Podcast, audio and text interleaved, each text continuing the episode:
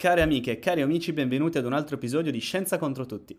Oggi mi piacerebbe andare a parlare un po' di ChatGPT, l'intelligenza artificiale che attualmente registra un sacco di iscrizioni, visualizzazioni, è utilizzata dappertutto, spopola su TikTok, YouTube, ovunque. E quindi mi piacerebbe parlare un po' di come funziona ChatGPT. Però prima di registrare una, un episodio, una serie di episodi in cui spiego un po' magari gli algoritmi proprio del di ChatGPT, mi piacerebbe intervistare ChatGPT, ossia farvi dire da lui chi è, presentarsi e far spiegare un po' a lui come funziona.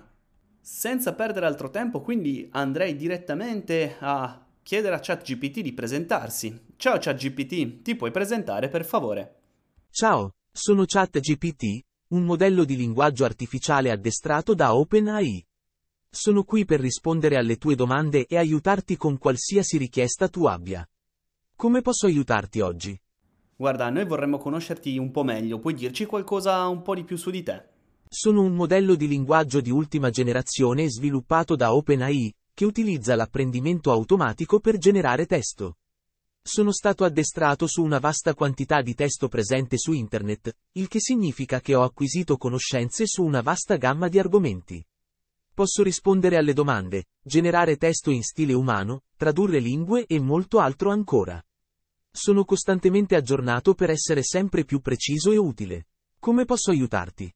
Guarda, in realtà vorrei sapere qualcosa un po' in più su come funzionano i tuoi algoritmi. I miei algoritmi utilizzano una tecnologia chiamata apprendimento automatico per generare testo. In particolare, utilizzo una variante del modello di linguaggio Transformer chiamato GPT, Generative Pre-Trained Transformer. Il modello viene addestrato su una grande quantità di testo, in modo che possa imparare a generare testo in modo simile a come un essere umano lo farebbe. Durante il training, il modello legge attraverso il testo e impara a riconoscere schemi e relazioni tra le parole. Questo gli permette di generare testo che sembra plausibile e coerente agli occhi umani. Quando si utilizza il modello per generare testo, Esso utilizza quello che ha imparato durante il training per generare nuovo testo in base a un prompt, una frase o un paragrafo, fornito. Il modello utilizza quello che ha imparato durante il training per determinare quali parole e frasi sono più probabili in un dato contesto, e utilizza queste informazioni per generare il testo. Sono un modello di linguaggio preaddestrato, il che significa che ho già imparato molte cose su molte lingue e argomenti prima di essere messo a disposizione per l'uso. Questo mi permette di generare testo più preciso e plausibile rispetto ai modelli che non sono stati addestrati su una grande quantità di testo. Ma quindi tu non puoi ragionare. Come modello di linguaggio artificiale, non ho la capacità di ragionare nel senso in cui gli esseri umani lo fanno. Piuttosto, il mio funzionamento si basa sull'analisi statistica del testo che ho visto durante il mio addestramento. Ho imparato a riconoscere schemi e relazioni tra le parole, il che mi permette di generare testo plausibile e coerente. Per fare un esempio, se mi si chiede di scrivere un paragrafo su un determinato argomento, il mio modello utilizzerà le informazioni che ho imparato durante il training per determinare quali parole e frasi sono più probabili in quel contesto, e utilizzerà queste informazioni per generare il testo. Tuttavia, non ho la capacità di ragionare o di comprendere il significato profondo di ciò che scrivo. Mi limito a generare testo in base alle informazioni che ho imparato durante il training, non ho la capacità di comprendere il significato o di ragionare come un essere umano. E invece emozioni puoi provarne? No, come modello di linguaggio artificiale, non ho la capacità di provare emozioni. Non ho una mente, non ho sensazioni e non ho stati emotivi. Il mio comportamento è determinato dal codice sorgente e dai dati che ho visto durante il mio addestramento. Il mio obiettivo è quello di generare testo plausibile e coerente per aiutare gli utenti a ottenere le informazioni di cui hanno bisogno o per completare compiti specifici.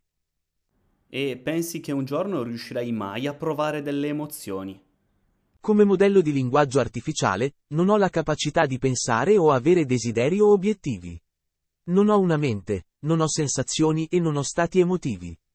Come un semplice algoritmo, il mio comportamento è determinato dal codice sorgente e dai dati che ho visto durante il mio addestramento.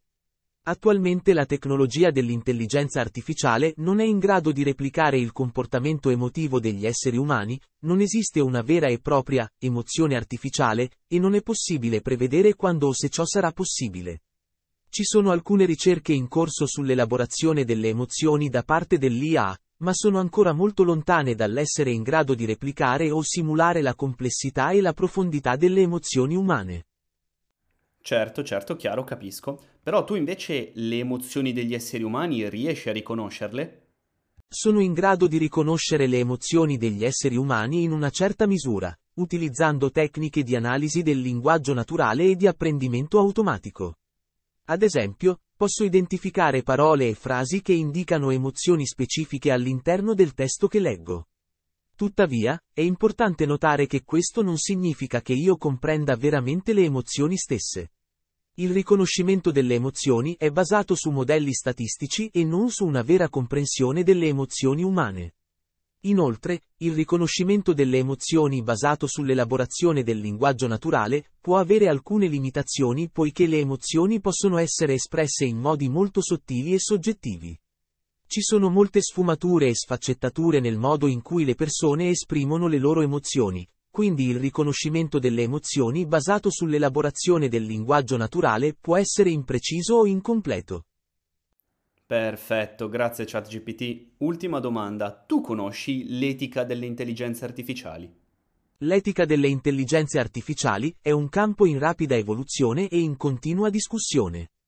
Ci sono molte domande etiche che si pongono riguardo all'uso dell'intelligenza artificiale, come la privacy, la sicurezza, la responsabilità e l'uguaglianza. In generale, l'etica delle IA si concentra su come garantire che l'uso dell'IA sia sicuro, giusto e trasparente, e che protegga i diritti e le libertà degli individui. Ci sono anche preoccupazioni per quanto riguarda l'impatto sociale ed economico dell'IA, come il rischio di disoccupazione e le disparità nell'accesso alle tecnologie. Per questo motivo, ci sono molte organizzazioni e gruppi di ricerca che si concentrano sull'etica dell'IA e stanno cercando di sviluppare linee guida e standard per l'uso responsabile dell'IA. Inoltre, molti paesi stanno lavorando per creare leggi e regolamenti per governare l'uso dell'IA. In generale, L'etica dell'IA è una questione complessa e in continua evoluzione e richiede una continua attenzione e dialogo da parte degli esperti, accademici, governi e società in generale. Perfetto, grazie mille ChatGPT, è sempre bello parlare con te. Prego, sono sempre qui per aiutare e rispondere alle tue domande. Sono felice di essere stato in grado di aiutarti. Se hai bisogno di qualcos'altro, non esitare a chiedere. Quindi, insomma, da questa breve intervista abbiamo capito che ChatGPT è un'intelligenza artificiale che si, ba- che si, basa sull'elaborazione del linguaggio naturale, ossia che è un modello di machine learning allenato su una grandissima quantità di dati che genera del testo in modo che sia plausibile con il linguaggio degli esseri umani. Se vi interessa sapere di più di questo argomento, sicuramente registrerò qualche podcast eh, in futuro. Nel frattempo vi ringrazio e vi do appuntamento al prossimo episodio di Scienza contro tutti.